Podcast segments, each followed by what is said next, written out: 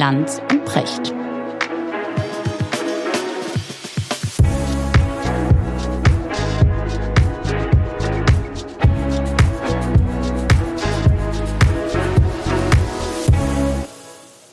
Ja, hallo Markus. Guten Abend. Wo erreiche ich dich? Guten Abend, Richard. Ja, heute guten Abend. Ne?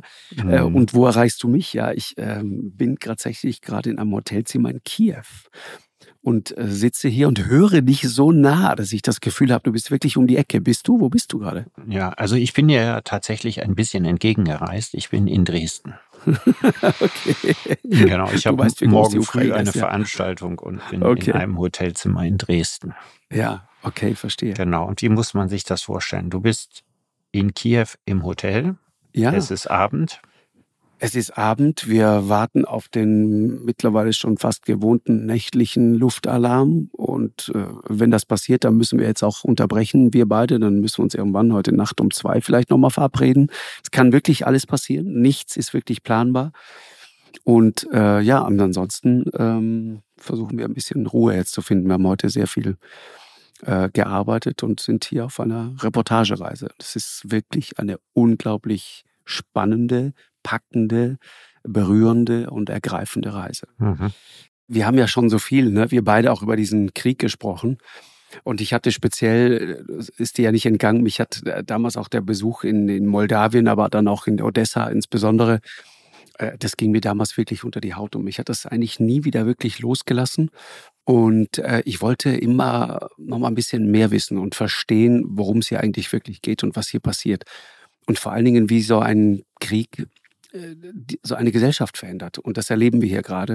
Und deswegen reisen wir gerade äh, durchs ganze Land, äh, haben in, äh, ganz im Westen angefangen, sind nach Krakau geflogen und dann über diese berühmte Autobahn rein, über die alle reinfahren. Und dann merkst du sehr schnell, in welches Gebiet du da kommst. Wenn du dann irgendwann kurz vor der Grenze nach links schaust, dann siehst du plötzlich so eine riesige, ja, eigentlich ist es eine Airbase, ursprünglich mal so ein kleiner Flughafen. Die ist jetzt zu einer richtigen Airbase ausgebaut worden. Dann startet da plötzlich so, eine, so, eine, so ein riesiges amerikanisches Transportflugzeug, während du bei McDonalds sitzt und dir äh, einen, einen, einen Burger zu Gemüte führst. Mhm. Und du merkst plötzlich, ah, okay, alles klar, oh, hier läuft die ganze Logistik. Hier kommt richtig schweres Kriegsgerät rein. Hier sind auch Scholz und Macron rein und so weiter. Äh, also jeder, der äh, im Moment sich auf den Weg macht nach Kiew, passiert irgendwann mal diese große Autobahn. Mhm.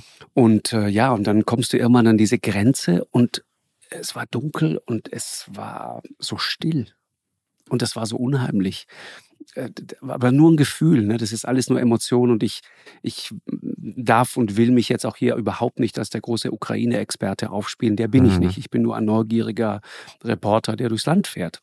Ja. Und ähm, habe aber dennoch in diesen Tagen jetzt Begegnungen gehabt, auch so mit den ganz einfachen Menschen, die mir wahnsinnig unter die Haut gegangen sind, weil es äh, weil's äh, berührend war, sehr offen war, sehr ehrlich war und vor allen Dingen wahnsinnig freundlich war. Also was, was mich so, so beeindruckt ist, wie freundlich nach wie vor dieses Land ist.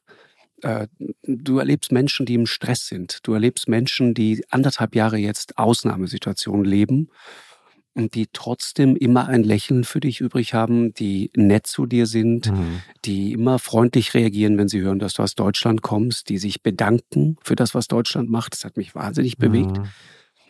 Da ist nichts Abgebrühtes und so Forderndes und so weiter, sondern die bedanken sich. Und zwar ganz mhm. aufrichtig und ehrlich. Jeder, ob es ein Regierungsoffizieller ist, ob es äh, die Frau ist, die dir abends dann äh, äh, mal ein bisschen Essen aufs Zimmer bringt oder so, wenn du dann spät nach mhm. Hause kommst der gestern Abend war Ludmilla hier im Zimmer, die ein bisschen Englisch sprach und ich sagte, äh, Mensch, äh, schreib mal ein bisschen, wie ist denn dein Leben so, ja? Und, und, ich griff dann so zu meinen Fritten und, und sie stand da so und hat dann erzählt, eine ganz einfache Frau und sagte, weißt du, ich weiß, was du denkst.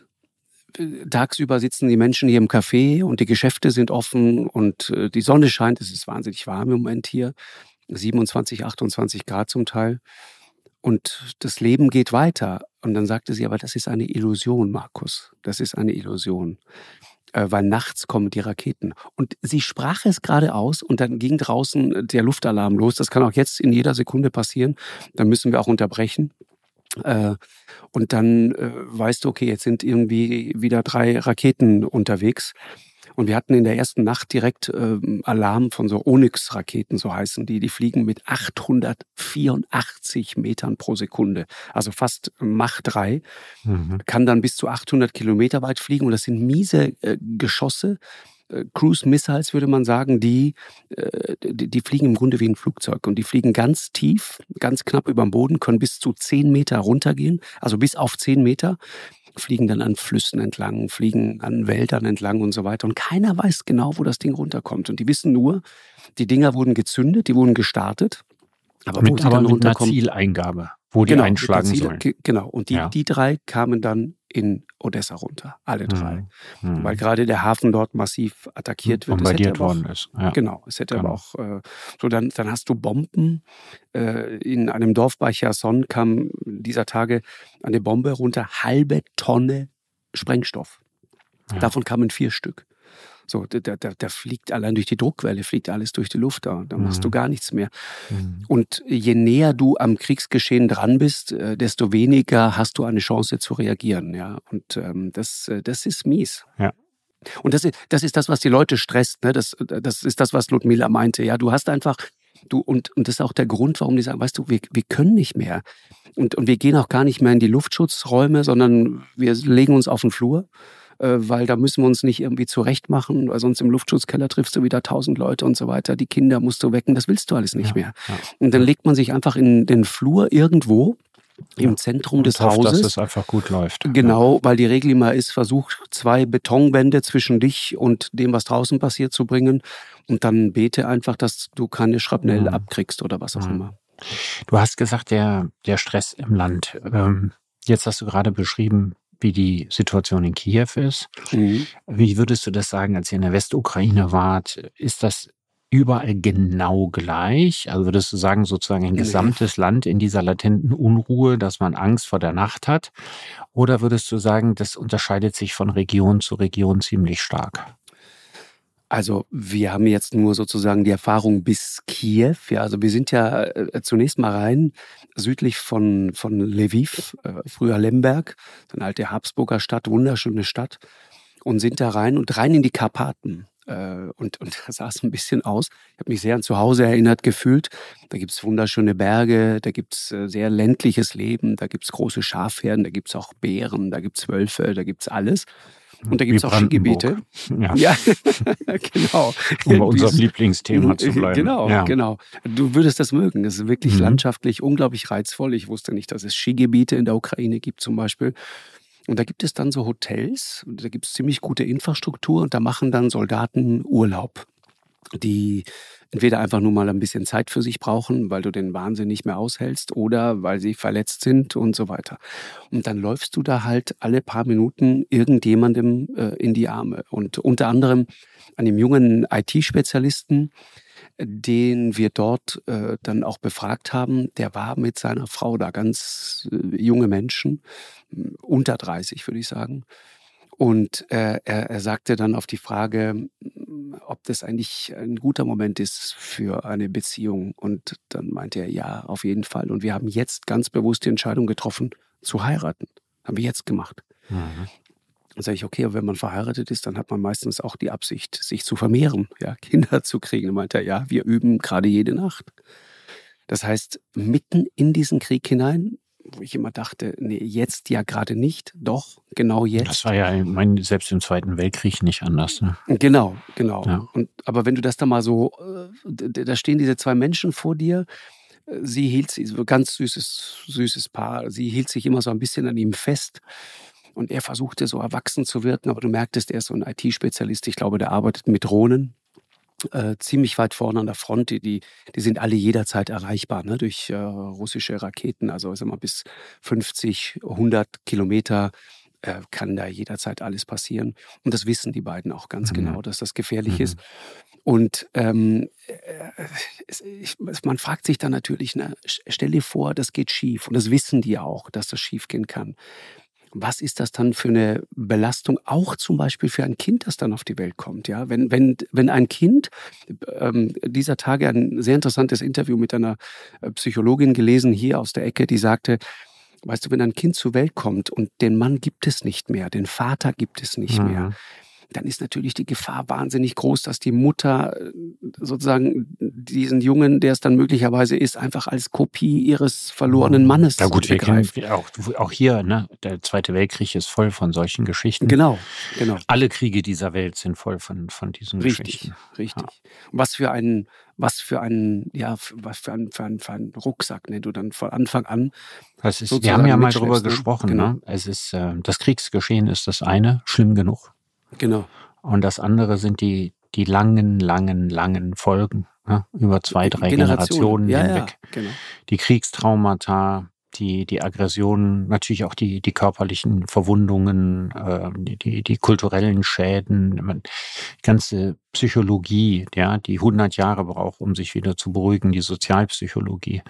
Ne? Also die, ich glaube, das, was ein, ein Krieg anrichtet, wir diskutieren ja über diesen Krieg genau. in letzter Zeit unheimlich viel in rein militärischen Begriffen. Ja, technisch. Sehr ja, technisch. also es ist immer genau. technischer genau. geworden. Also wenn ich mir die Debatten angucke, wo es darum geht, ihre Rakete hat die und die Reichweite und da ist jetzt ein Frontdurchbruch auf so und so viel hundert Metern gelungen und mit der Waffe könnte man das noch und so. Also das Ganze hat so, so, ein, so was Computerspielartiges bekommen.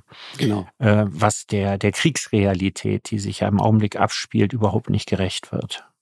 Und du kriegst ja jetzt zumindest jetzt nicht direkt von der Front, aber von, von, von, von dem, wie die Menschen sind, mehr von der anderen Seite des Krieges mit. Du, du, kriegst, du kriegst unheimlich viel mit. Du, du, du siehst zum Beispiel etwas, was du bei uns gar nicht mehr siehst. Ne? Soldaten sind ein absolut selbstverständlicher Teil eines Dorfbildes, eines Stadtbildes an jeder Ecke und überall.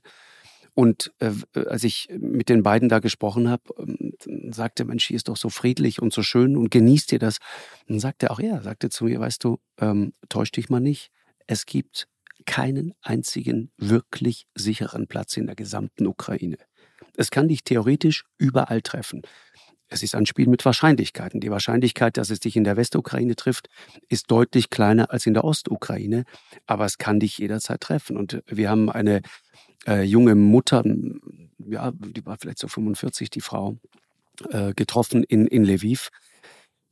Die war der Beleg dafür. Das war eine Geschichte, die hat mich, hat mich äh, völlig umgehauen. Äh, machte die Tür auf, Natalia, und was ich sah, waren drei Prothesen.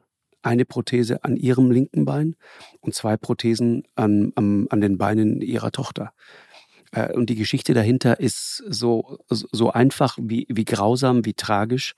Äh, sie geht mit ihren Zwillingen, Sohn und Tochter, äh, in einen Bahnhof rein, um die Großmutter abzuholen. Der Junge bleibt irgendwo zurück, weil er keine Lust hatte, so weit mitzukommen. Und die beiden biegen um die Ecke und dann macht's Krach. Und als sie wach werden, liegt die tote Großmutter über diesem Mädchen die Beine sind weg, die Mutter wird wach und merkt, oh, mir fehlt auch ein Bein. Und es beginnt eine unglaubliche Leidensgeschichte. Man wird erstmal irgendwie notdürftig behandelt und dann geht es weiter bis hin in die USA, Prothesenspezialisten und so weiter. Äh, am Anfang wahnsinnige Schmerzen, dann gewöhnt man sich daran, die machen die Tür auf, du siehst, sie bewegen sich einigermaßen normal. Und trotzdem ist es so, so erschütternd. Ein junges Mädchen, das sein Leben vor sich hat mit zwölf Jahren, ganz hübsches, süßes Kind, ja, die sitzt da mit zwei Prothesen. Das wirklich, das zerreißt dir das Herz. Und dann erzählt dir die Mutter, sie hat nicht nur in dem Zusammenhang ihre eigene Mutter verloren bei dieser, bei dieser Attacke, sie hat in diesem Krieg bereits ihren Mann verloren und ihren früheren Mann äh, hat sie auch verloren, weil der ist an Krebs verstorben. Das heißt, diese Frau hatte in kürzester Zeit so unvorstellbar viel Hölle in ihrem Leben, so viel Tod in ihrem Leben, dass du dich fragst, wie hält ein Mensch das aus? Aber Leben geht irgendwie weiter und ähm, ich, ich, ich habe dieser Tage so ein paar Mal da gesessen, auch als wir da, man fährt ja dann sehr lange. Ne? Die Ukraine ist ja ein riesiges Land. Mhm. Und du siehst dann an jeder Ecke werden Häuser gebaut, es werden Restaurants besucht, es werden Kinder gekriegt. Also weiterleben ist quasi ein patriotischer Akt. Das ist es. Weil naja, wenn du das nicht tust, naja, das ist gewonnen. jetzt ein steiles Wort, weil ja, aber dieses Weiterleben hat es ja immer und in allen Kriegen gegeben. Ja. Es hat ja in allen, in allen Kriegen Alltag gegeben. Genau. Ja, Richtig. und auch, ich meine, auch im, im, im Zweiten Weltkrieg. Und es, es gab Alltag in der, in der Zeit, als die Alliierten die deutschen Städte bombardiert haben.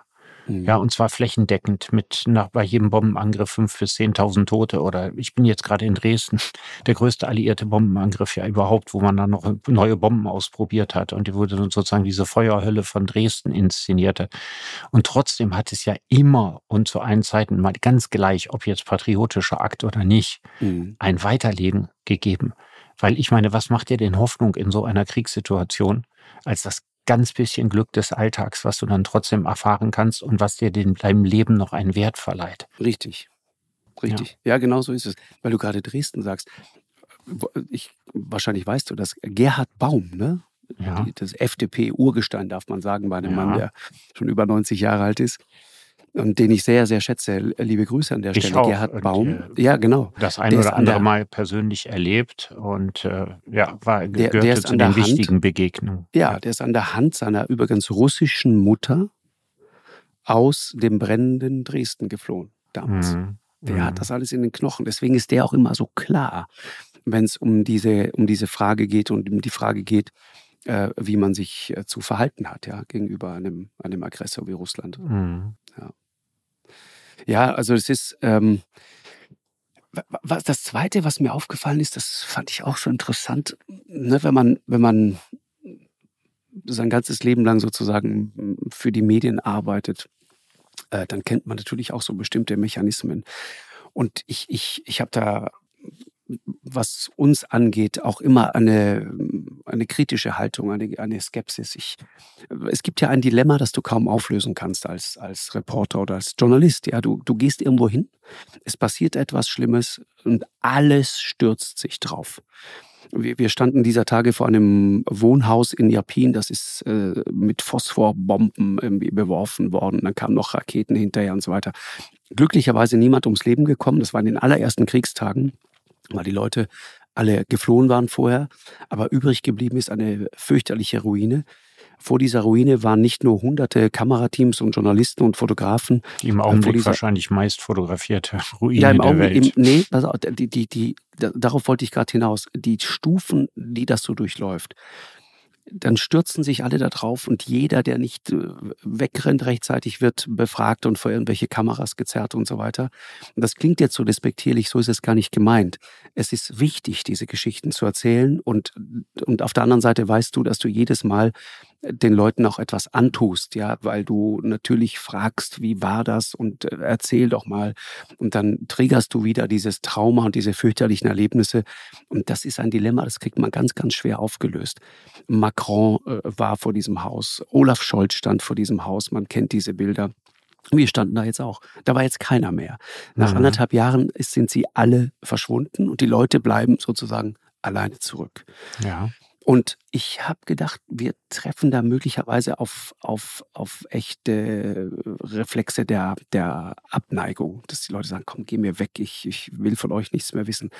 Das war aber nicht so, sondern du erlebst auch da wieder diese sehr freundlichen Menschen, die äh, als erstes bei der Arbeit sind, die packen unglaublich zu. Da ruft auch keiner. Ich, ich, ich habe eine Frau, die vor ihrem komplett kaputt gebombten Haus stand dass sie jetzt gerade mühsam wieder aufbauen. Und die sagt mm, auf die Frage, wer bezahlt das denn eigentlich? Ich meine, ihr habt doch dieses Haus schon mal bezahlt und es hat euch viel Geld gekostet und äh, ihr habt eine wahnsinnige Mühe darauf verwendet, euch da irgendwie ein Leben einzurichten. Sie sagt, du, was sollen wir denn machen? Wir bauen das einfach selber wieder auf. Und dann sage ich, hilft euch der Staat? Dann meinte sie, ja, vielleicht da ein bisschen, aber äh, wir verlassen uns da nicht drauf. Wo die soll der Staat das an. Geld hernehmen in genau, der Situation? Genau. Ne? Also kann er, kann er nicht in dem Sinne die Häuser wieder aufbauen. Genau. also die einfach. Milliardenhilfen hören sich gewaltig an. Ja, aber richtig. wenn du das mal umrechnest auf das, was sozusagen an Einzelschicksalen und was da tatsächlich passiert und was da kaputt geht und so weiter, abgesehen davon, dass das ja jetzt auch nicht wahrscheinlich nach allen Regeln der Kunst gründlich verteilt wird, da macht man sich bestimmt Illusionen. Ja.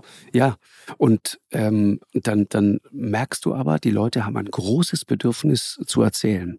Auch wenn du Soldaten ansprichst, im ersten Moment kommt so ein, so ein Abwehrreflex, ja, weil man darf nicht drüber reden. Ich habe einen getroffen, der kam gerade aus Bachmut zurück.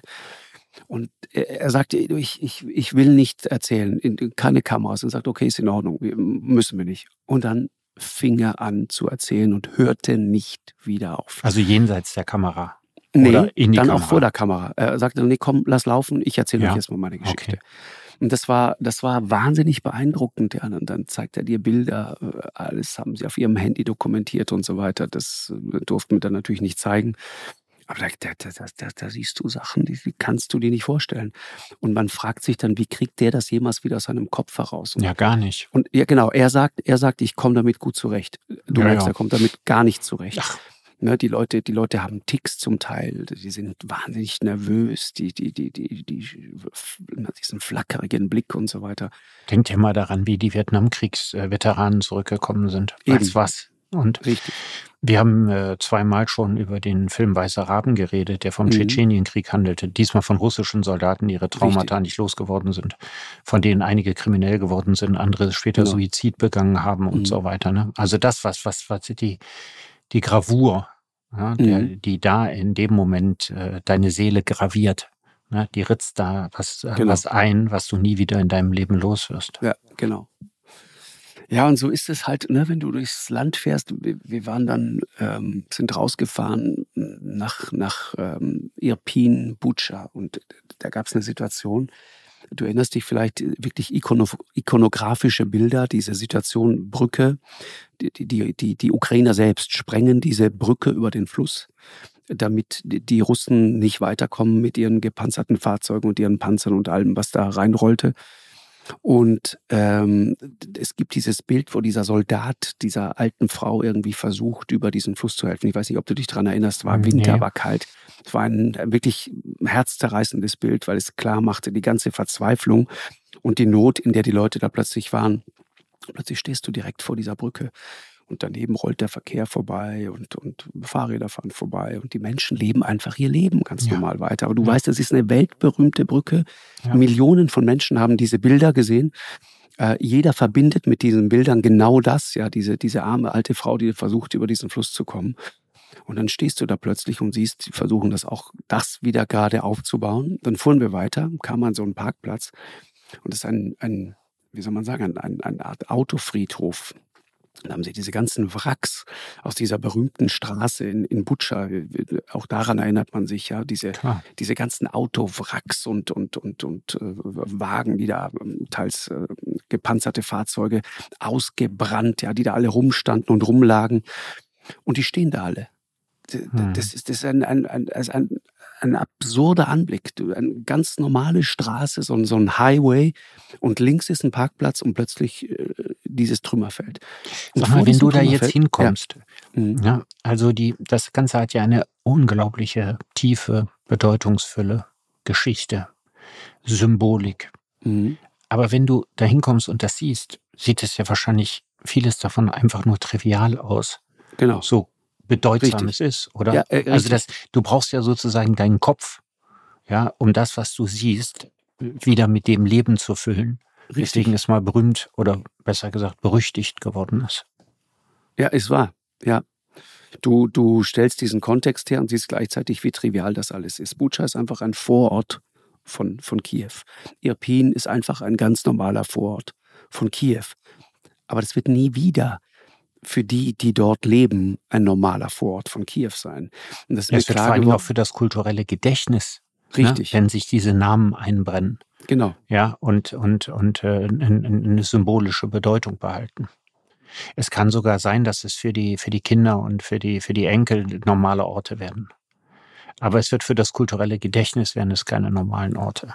Ja, das ist eben das Thema. Und, und da merkst du halt, wo die wirklichen Verwundungen dann auch sind. Ne? Und dann wird dir klar, dass Krieg so unendlich viel mehr ist als tote Soldaten und kaputtgeschossene Gebäude, zerstörte ja. Gebäude, zerstörte Infrastruktur. Ja. Da, das, da waren zwar kleine Jungs, 15 und 16 Jahre alt, Moped, ja, fuhren da so ein bisschen rum, knatterten durch die Gegend, haben so ein bisschen so auf halb stark gemacht und so weiter. Und dann spreche ich die an und frage sie, woher sie kommen. Und der eine sagt einen Namen, den ich noch nie gehört habe, und der andere sagt Bucha. Und ich gucke ihn so an. Und er schaut mich an, ganz kurze Haare, ganz eindringlicher Blick, schaut mich an und sagt, ja, ja, Bucha. Und ich musste die Frage gar nicht stellen. Dann fing der an, diese Geschichte zu erzählen. Kriege ich jetzt noch Gänsehaut. Er erzählte in allen Details, wie er das erlebt hat wie verzweifelt die Situation war, wie sie sich im Keller verbarrikadiert haben und wie sie sich eingeredet haben, wenn die jetzt zur Tür reinkommen, dann werden wir die alle umbringen. Wir werden die, wir werden die besiegen. Wir lassen uns nicht von denen umbringen. Und dann sage ich, welche Waffen hattet ihr denn? Der eine hatte ein kleines Jagdgewehr und der Rest hatte ein paar Messer. Das war's. Äh, so hofften die, gegen bis an die Zähne bewaffnete russische Mörder irgendwie bestehen zu können. Hätten sie natürlich niemals gekonnt. Sie hatten das riesige Glück, dass ihr Haus so ein bisschen am Waldrand steht. Deswegen kamen die da nicht direkt da kam vorbei. Ja. Aber dieser Junge hat das alles gesehen. Ja, ja, klar. Der hat diese Straße gesehen. Das wird auch gesehen. nie wieder vergessen. Genau, der hat diese ganzen ja. Toten gesehen, diese Menschen gesehen, die dort alle einfach wirklich hingerichtet worden sind von diesen Bestien. Man kann es wirklich nicht anders sagen. Das ist eine, ein, ein solcher Gewaltexzess, ja, eine, eine, mhm. eine, eine solcher Abgrund, eine Bereitschaft zur Gewalt, sowas kann man sich nicht vorstellen. Und im Gesicht dieses Jungen siehst du das und du verstehst plötzlich, mit, mit welcher Wucht das Grauen an diesem Morgen und in den Tagen danach in das Leben dieser Menschen eingebrochen ist. Das verstehst du. Und der sagt dir dann, weißt du, ich werde ihnen das nie verzeihen, ich werde das nie mehr vergessen und ich werde alles tun, um das irgendwann zu rächen. Mhm. Auch für Menschen, die er gar nicht kannte, Menschen in seiner Umgebung.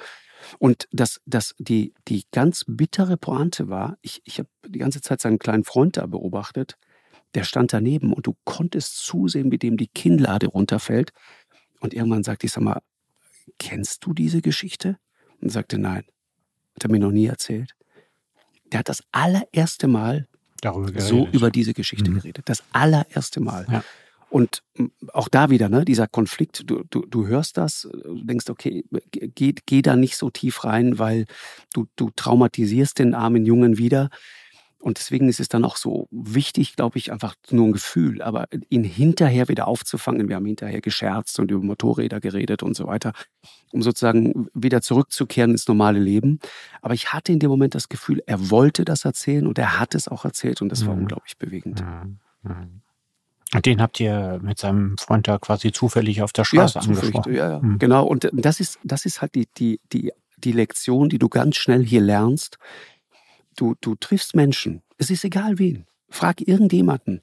Und du kommst ganz schnell in ein nettes Gespräch, weil, weil die Leute so sind, gerade jüngere Leute, ne, sprechen teilweise exzellent Englisch, sind, sind äh, Leute, wir haben eine, auf einer Hochzeit, wir, wir kamen morgens, das war der allererste Drehtag, die, der allererste Moment.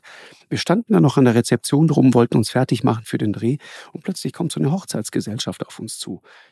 Und ich, ich schaue mir diesen Moment an und dann werden Fotos gemacht und dachte, nee, weißt du was jetzt, ich muss die jetzt mal fragen.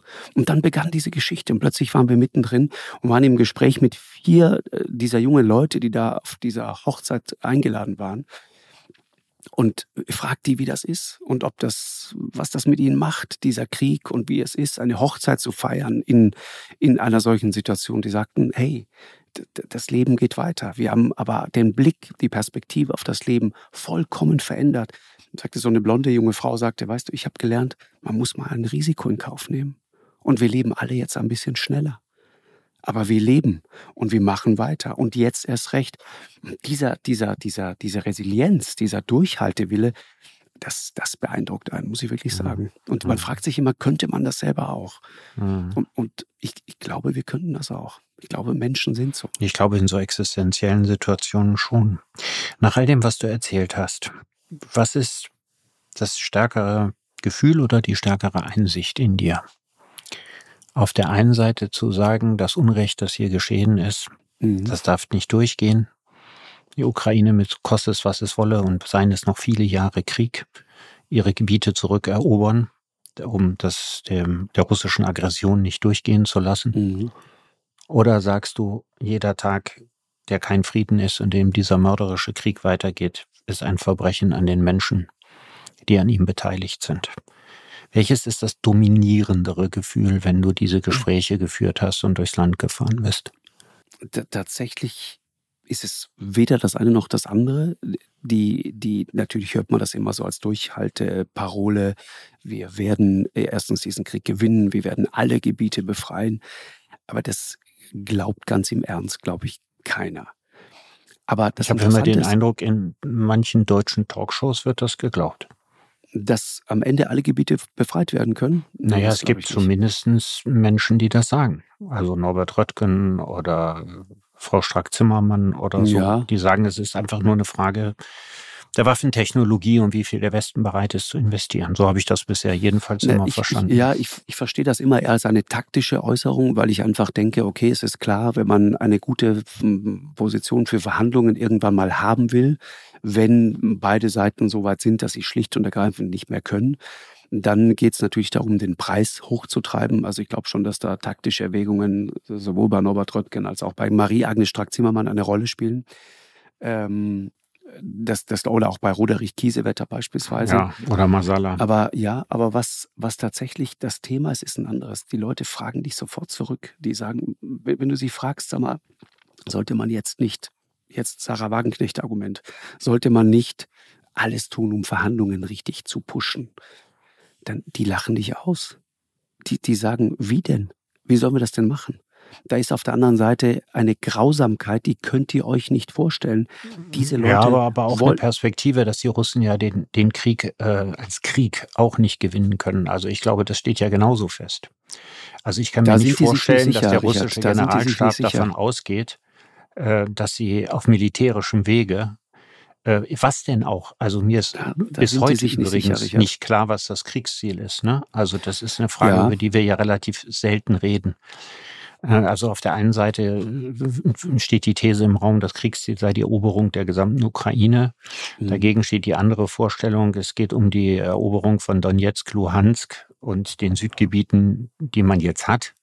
Genau. Auch das ist ja eigentlich nicht wirklich klar. Also es herrscht ja noch nicht mal eine Klarheit über das russische Kriegsziel. Und deswegen ist ja auch ziemlich unklar, wenn man anfängt darüber zu verhandeln, was denn die russische Seite überhaupt, was deren Forderungen letztendlich sind. Ist, ist dir das völlig klar? Also was glaubst du, ist das realistische russische Kriegsziel zum gegenwärtigen Augenblick? Also ich, ich kann das in keinster Weise beurteilen. Die reden ja auch nicht mit mir, ja, und, und schon gar nicht mit mir. Ähm, nee, aber, aber, übrigens hab, mit hab, Norbert Röttgen und Marie-Agnes strack Ja, das auch wissen nicht. die ja auch nicht. Ja. Aber die, genau, die, die, die, der Punkt ist natürlich, die Leute hier haben wirklich Angst. Und die sagen, weißt du, wenn, wenn, wenn die Russen mit dem Krieg aufhören, hört der Krieg auf. Aber wenn wir aufhören, dann hört die Ukraine auf. Das ist so ein, so ein Schlagwort auch geworden. Ne? Das hört man ja auch teilweise in Deutschland, genau diesen Satz, dieses Argument. Aber natürlich ist an dem Argument wirklich was dran. Und die haben wahnsinnige Angst, dass das wieder von vorne losgeht, dieser, dieser, dieser ganze Terror. Ich habe heute mit einer jungen Fotografin gesprochen, äh, ähm, Soja Schuh, die ein berühmtes Foto gemacht hat. Ähm, und zwar ein Foto aus einem Folterkeller in, in Russland. Und du siehst den Rücken eines äh, ukrainischen Soldaten und darauf ein Hakenkreuz geritzt.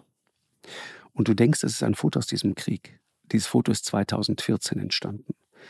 Diese ganze Geschichte beginnt 2014 und das haben die Ukrainer unglaublich präsent.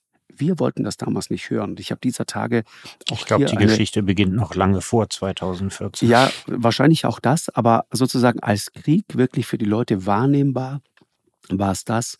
Und ich habe heute die ehemalige äh, Vizeregierungschefin gehört, die sagte, hier in, in Kiew, die sagte, auch wir haben es unserer eigenen Bevölkerung zu bequem gemacht. Das war die Formulierung, die sie benutzt hat. Wir haben, wir haben nämlich die Leute glauben lassen, da gibt es irgendwo da hinten, weit im Osten, da im Donbass, kurz vor der russischen Grenze, da gibt es so ein bisschen Konflikt und ein bisschen Theater und so weiter. Aber eigentlich äh, lebt euer Leben weiter. Und genauso haben sie es auch gemacht. Sagt aber, diese Fotografin sagte heute, schon da konnte man sehen, wie es immer härter und immer härter und immer grausamer wurde, wie unvorstellbar brutal gefoltert wurde in diesen besetzten Gebieten. Und heute sagt sie, und das ist jemand, der sich da wirklich auskennt, weil sie ganz tief drin ist in diesen Projekten, auf eine Art und Weise, die kannst du dir nicht vorstellen. Sie erzählte von einem Mann, der in russische Gefangenschaft geraten ist, der hat äh, äh, den, den, den Fehler gemacht, irgendwo bei, bei, bei Facebook irgendwas zu posten, was denen nicht passte äh, irgendwas über Positives über die Ukraine geschrieben. Dann haben die den geholt, haben ihn in einen Keller reingepackt, haben ihn dann nach Russland verschleppt. Der ist fünfmal äh, an ganz verschiedene Orte äh, verschleppt worden, war Hunderte, Hunderte von Tagen in Isolationshaft, hat 40 Kilo Gewicht verloren. Diese Leute werden systematisch geschlagen, jeden einzelnen Tag. Mhm. Der hat in seiner Verzweiflung irgendwann Ratten gegessen hat Würmer gegessen. Und wenn er mal raus durfte, hat er, hat er erzählt, dass er, dass er ging er so mit der Hand einmal übers Gras, um einmal den Duft von Gras zu riechen. Mhm. Der ist davon ausgegangen, dass er nie wieder zurückkommt. Der ist in, in dieser Gefangenschaft, ich glaube, um, um, um sieben oder acht Zentimeter geschrumpft, weil sie ihn so verprügelt haben und arbeitet jetzt wieder als äh, Lkw-Fahrer und sagt, ich will, dass die Welt dieses Bild sieht. Und ich will, dass die Leute diese Geschichte hören. Und das ist, das ist keine Ausnahme. Ne? Das ist ja, Alltag, systematische das, ja, ja, Folter in diesen russischen Folterkellern. Und das ist, das ist das, wovor die Menschen hier Angst haben. Und deswegen sagen die Leute das habe ich nicht verstanden. Also wenn der Krieg eingefroren wird, dann ist doch die Hoffnung, dass das zu Ende geht. Nee, dann nee. ist doch nicht, dann ist doch sozusagen, nee. dann ist doch diese unmittelbare Bedrohung geringer und nicht größer. Nee, das glauben, das glauben die denen eben nicht.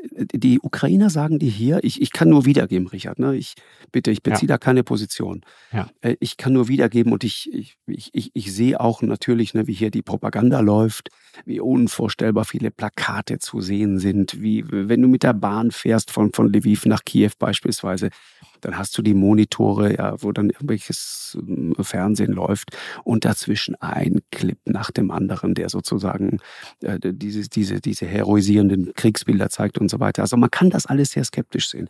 Aber was die Ukrainer dir selber sagen ist, welche Wahl haben wir? wir, wir werden attackiert und die machen weiter, die kommen wieder. Die sind schon zweimal jetzt gekommen, die kommen auch ein drittes Mal. Aber die ist glauben, das nicht eine Mitverantwortung? Ist das nicht eine Mitverantwortung die wir tragen, dass wir zu einem Frieden beitragen, die dafür, der dafür sorgt, dass sie nicht ein drittes Mal kommen. Ich meine, sie kommen ja nicht ja. so grausig der Krieg ist, ja, aber sie kommen ja aus ihrer Position gesehen, aus rationalen Motiven.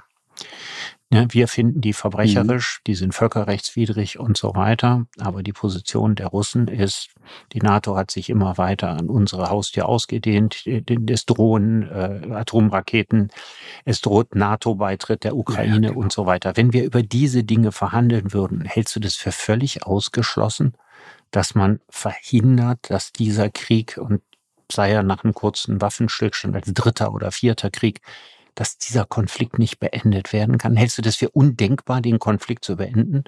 So wie es offensichtlich undenkbar ist, den Konflikt zwischen Palästinensern und Israelis zu beenden. Hältst du das wirklich für völlig unmöglich? Glaubst du nicht, dass da eine Lösung gefunden werden kann, wenn auch nicht eine Lösung, die innerhalb der nächsten Wochen parat liegt?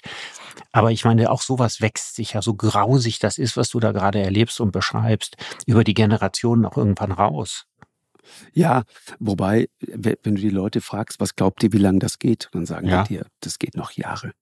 Jahre. Aber das kann wahrscheinlich gar nicht Jahre gehen, oder? Doch. Die, die, du glaubst, die, das geht? Die Ukrainer brauchen drei bis 400.000 Mann jedes Jahr. Ja, aber wie, wie, wie, wie, wie und, viele und das können Menschen, die lange durchhalten. Wehrfähige Männer werden denn in der Ukraine, also Männer zwischen 18 und wahrscheinlich nicht unbedingt 60, sondern 40 oder so, die man als Soldaten richtig einsetzen kann Nein, oder 50. Mhm. Ja, was, genau. glaubst du, dass, dass die Ukraine diese, diese, das gesamte Potenzial dieser Menschen sterben lässt? Die Frage, die Frage habe ich denen auch gestellt und die Frage stellen die sich nicht, weil so weit denken die nicht. Das verstehst du auch ganz schnell, wenn du hier bist. Es gibt heute und dann gibt es noch morgen und vielleicht noch übermorgen. Was dann ist, werden wir irgendwann mal sehen. Aber erstmal geht es darum, durchzukommen, irgendwie Aber wenn, zu wenn überleben. dieses Morgen und das Übermorgen keine ernstzunehmenden Erfolge zeitigt, muss man doch an die langfristigen Dinge denken, oder ja. nicht? Ich meine, es wird doch auch in der Ukraine Intellektuelle geben, die sich darüber Gedanken machen, oder? Ja, ja, ja, ja, die gibt es, aber tatsächlich sind sie nicht laut. Das ist sehr interessant. Du tust dich schwer, sozusagen die, die kritische Stimme zu finden, die sagt, jetzt, jetzt müssen wir hier damit mal aufhören. Sondern, und, und das hat gar nichts mit Politik zu tun. Die sehen ihren eigenen Präsidenten zum Teil sehr kritisch und so weiter. Die, die sehen auch, da, darüber gibt es zum Beispiel auch eine Debatte. Ne? Also das im, im, im, im Fernsehen wird unglaublich viel pro Zelensky berichtet und so weiter. Und die ganze Nacht geht das ganze Thema. Da läuft einfach richtig die, die Kriegsmaschinerie. Was ja, was ja auch normal, normal ist in Kriegen. Genau, ne? in Kriegen. genau, genau. Ja, aber, aber darüber gibt es Diskussionen. Leute sagen, ja. das, das, das kann man doch so nicht machen. Aber es ist halt der, der, weißt du, die Motivation der Russen, die das übrigens, wenn du die Demografie anguckst, 130 Millionen ne, versus die Ukraine hat mittlerweile 6 Millionen Menschen verloren. Die, die, sind, die, sind, die sind weg, die sind zum Teil gestorben, die sind zum Teil weg. Äh, also das Kriegsziel hat Putin schon mal erreicht. Die, Aber ist der Kriegsverlauf damit nicht programmiert? Ja, das ist eben, das ist eben die ganz groß entscheidende Frage. Aber die sehen halt, und ich, ich habe heute mit einem, mit einem ähm, Mann gesprochen, der war eigentlich ein Kollege von dir, der war Autor vor dem Krieg. Und der organisiert jetzt für das Verteidigungsministerium äh, die Rückkehr von Kriegsgefangenen. Was der dir erzählt, macht dir irgendwann mal klar, was er meint, wenn er sagt, Russland, das ist eine Kultur des Todes. Und das war es historisch immer schon, sagt er es, der, der, das Leben hat keinen Wert und sich für den Zaren und jetzt für den neuen Zaren zu opfern, das ist eine heroische Sache und da stellt keiner große Fragen. Ich glaube, dass das viele junge Menschen in Russland ganz anders sehen. In den Städten, in den großen Städten. Richtig. Natürlich. In, in Petersburg. Die auf dem Lande, die auf dem Lande Moskau, hatten in genau. ihrer ganzen Geschichte nie irgendeine Wahl. Richtig. Das ist richtig. Ja, ja, das stimmt. Und es, und es sind genau diese Leute, das verstehst du auch hier, auch übrigens in der, in der in der Ukraine. Ne? Das, sind, das sind natürlich Leute, ich, wir haben einen, einen Mann getroffen, das halbe Gesicht weggeschossen, äh, der Körper über und über übersät von Narben und so weiter. Der geht, zieht jetzt in zwei Tagen wieder in den Krieg, hat irgendwie versucht, mit wirklich mit dem Rest seines Gesichts eine Zigarette zu rauchen und sagt, ich, ich muss das jetzt hier machen. Das sind natürlich einfache Menschen. Ja, das ist nicht der, der erfolgreiche Anwalt, der da vor dir steht. Das ist schon klar. Aber bei den Russen, das erzählt dir eben auch ähm, Petro, so hieß er, der Mann aus dem Verteidigungsministerium, der sagte, das sind, das sind Leute, da triffst du 40-Jährige, die sehen aus wie 60, 70, die sind in ganz erbärmlichen Zuständen, kommen die hier an, die haben mieses Material, die sind gesundheitlich überhaupt nicht auf der Höhe. Viele von denen kommen direkt aus dem Gefängnis, viele ja. von denen haben, haben, sind HIV-positiv. Und auch kurz davor dann an AIDS zu erkranken. Ja. Viele haben äh, Tuberkulose, viele haben beides. Ja, aber er ist doch klar, Markus, ich meine jetzt im Ernst, wer will schon in so einen Krieg geschickt werden? Naja, genau. Ja, dass, dass du das zum Teil mit dem letzten Aufgebot zu tun hast. Richtig. Dass du es mit Menschen zu tun hast, die nichts zu verlieren haben. Dass du es auch noch an. mit einer gewissen Portion an Sadisten zu tun hast. Genau, das ist der Punkt. Ja, ich meine, das, das alles ist Krieg. Genau. Ich stelle mir ganz ehrlich gesagt einen Krieg wie den Krieg im Jemen nicht anders vor. Was sind das für Leute, die da Warlords sind? Was sind das für Leute, die da Dörfer aushungern und so weiter? Ne? Also das, das Gleiche gilt für, für die anderen afrikanischen Kriege, von denen ich weiß. Und ich weiß auch, welche irrsinnigen Verrohungen. Der Krieg, mit dem ich groß geworden bin, ist der Vietnamkrieg, ne? weil meine Eltern sich da interessiert, ist ja nicht der richtige Ausdruck. Ja, engagiert ne? für die Engagiert Opfer, ne? und natürlich ja. und ja zwei Adoptivgeschwister aus dem Vietnamkrieg habe und so weiter. Ich habe schon in sehr jungen Jahren äh, diese Bilder gesehen von diesen ganzen kriegsversehrten Kindern. Also zum Teil, wenn sie hier waren, aber eben auch die Fotos und von Napalm-Opfern und all diesen Sachen. Krieg treibt die, die schrecklichsten Dinge hervor und zieht die schrecklichsten Menschen an. Das ist, äh, das ist, glaube ich, äh, so grausig, das klingt normal für Kriege. Mhm. Und deswegen kennst du ja auch meine Position, dass ich immer denke, jeder, jeder äh, weitere Kriegstag ist ein, ein verlorener Tag für alle Menschen auf beiden Seiten.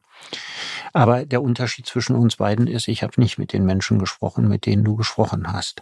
Und sag mal, wohin wollt ihr weitergehen? Was habt ihr auf dem Programm? Was wollt ihr euch ansehen? Mit wem wollt ihr noch sprechen? Wir, wir werden jetzt äh, morgen unsere Fahrt fortsetzen, werden jetzt weiter runter Richtung Süden, werden äh, nach Mikolajew, werden dann in die Region um Cherson, wissen jetzt aber noch nicht so ganz genau, wie nah wir da rankommen, weil das da gibt es einen Fluss und der ist sozusagen der Frontverlauf, also mitten in der Stadt. Auf der einen Seite die Russen, auf der anderen Seite die Ukraine.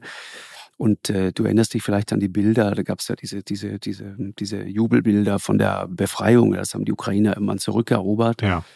Und mittlerweile, und speziell in den letzten drei Tagen, äh, tobt es da wieder richtig, also Dauerbeschuss wirklich. Und jetzt müssen wir mal sehen, ob wir diesen Plan tatsächlich aufrechterhalten können.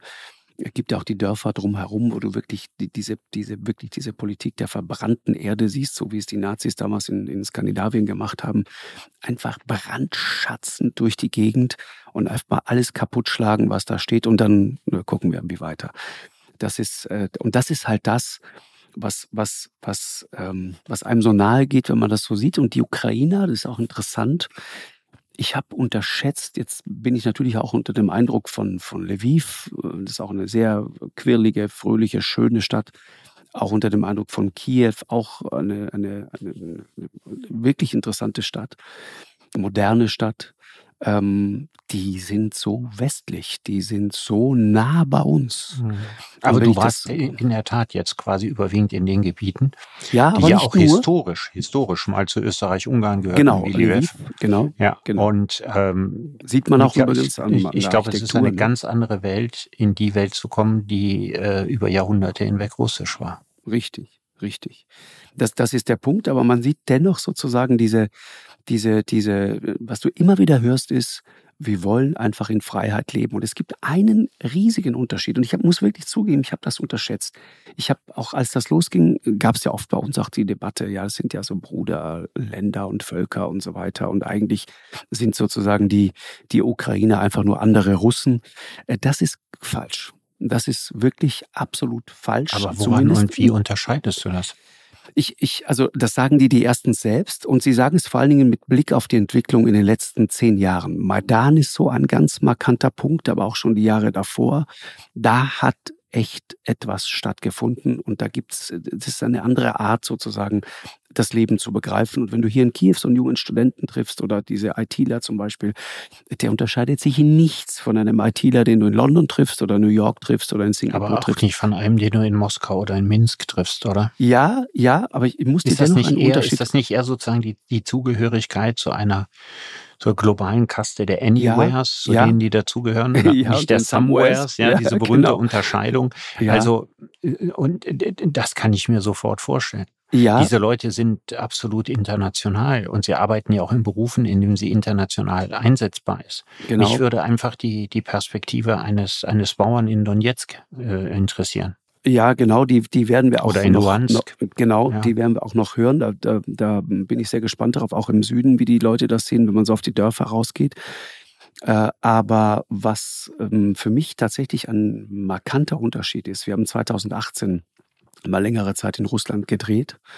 Äh, und ähm, mich hat dieses Land damals, weißt du ja, sehr, sehr berührt. Die Menschen berühren dich. Aber die Art und Weise, wie sie sprechen, hat mich damals wahnsinnig an Kuba erinnert. In Kuba führst du auch solche Gespräche. In Kuba redest du mit Menschen und sie benutzen Codes. Sie sagen dir durch die Blume Dinge, mhm. die sie eigentlich gerne loswerden mhm. würden, aber sie sagen sie nicht wirklich offen, mhm. weil sie mhm. genau wissen, was ihnen im, im, Zweifelsfall droht. Und ich erinnere mich an das Gespräch damals in Kuba mit einem Priester und, und solche Gespräche kannst du auch in Russland auf der Straße führen. Schon 2018 konnte man die führen.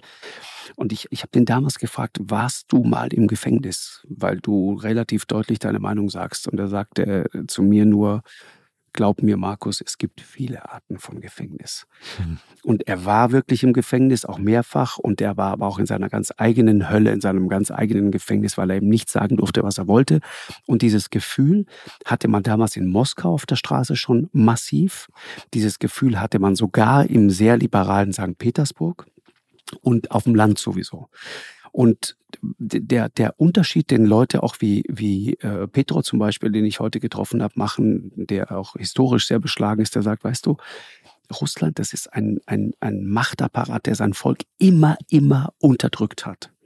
Richtig. Und die üben diese Macht aus. Und diese Machtausübung von oben nach unten, so hat das auch ausgedrückt, diese, diese vertikale Macht, die führt dazu, dass du unten irgendwann eine, also eine dunkle Energie hast, die sich irgendwann, wenn sie kann, auf brutalste entlädt. Art und Weise Bahn bricht, genau, entlädt. Hm. Und das ist wirklich der große Unterschied. Wenn du, wenn du in, in der Ukraine hier mit, mit Leuten sprichst, zumindest an den Orten, in denen wir waren, jeder redet offen, niemand denkt darüber nach, was der Staat, die Polizei, der Geheimdienst möglicherweise denken oder mitkriegen könnte von dem, was du sagst. Es spielt überhaupt keine Rolle. Und das merkst du sofort am Verhalten der Leute. Das ist der große Unterschied. Mhm. Ja, bin jetzt sehr gespannt. Es ist so ein bisschen ein mulmiges Gefühl. Ich weiß, als wir, als wir aus, aus, aus Lviv und da von den Karpaten, von diesen schönen Karpaten hier, hier rüber sind, sagten dann auch unsere, unsere Jungs hier, wir haben ein paar sehr gute Sicherheitsleute um uns herum, die, die dann auch die, die Quellen haben, die man braucht, wenn man verstehen will, was da jetzt gerade so passiert und woher möglicherweise die Rakete kommt äh, oder ob der Luftalarm nur deswegen ausgelöst wurde, weil beispielsweise auf russischem Territorium drei Jets gestartet sind und keiner weiß so genau, wo die hinfliegen. Ja, solche Dinge passieren hier halt auch ständig. Mhm. Äh, und die sagten, als wir in Kiew angekommen sind, äh, so ab jetzt ist hier eine andere Welt. Macht euch das klar. Und ich weiß genau, was die morgen Abend sagen werden. Die werden morgen Abend in Mikolajew sagen, und jetzt ist nochmal eine ganz andere Welt hier. Ja. Ähm, das ist so und ich hoffe, dass wir da gut durchkommen und dann werden wir irgendwann über Odessa, diese wunderschöne Stadt, die wir ja schon im März besucht haben, da wieder rausgehen und ähm, bin auch gespannt, wie sich Odessa jetzt verändert hat. Ist auch gerade massiv unter Beschuss.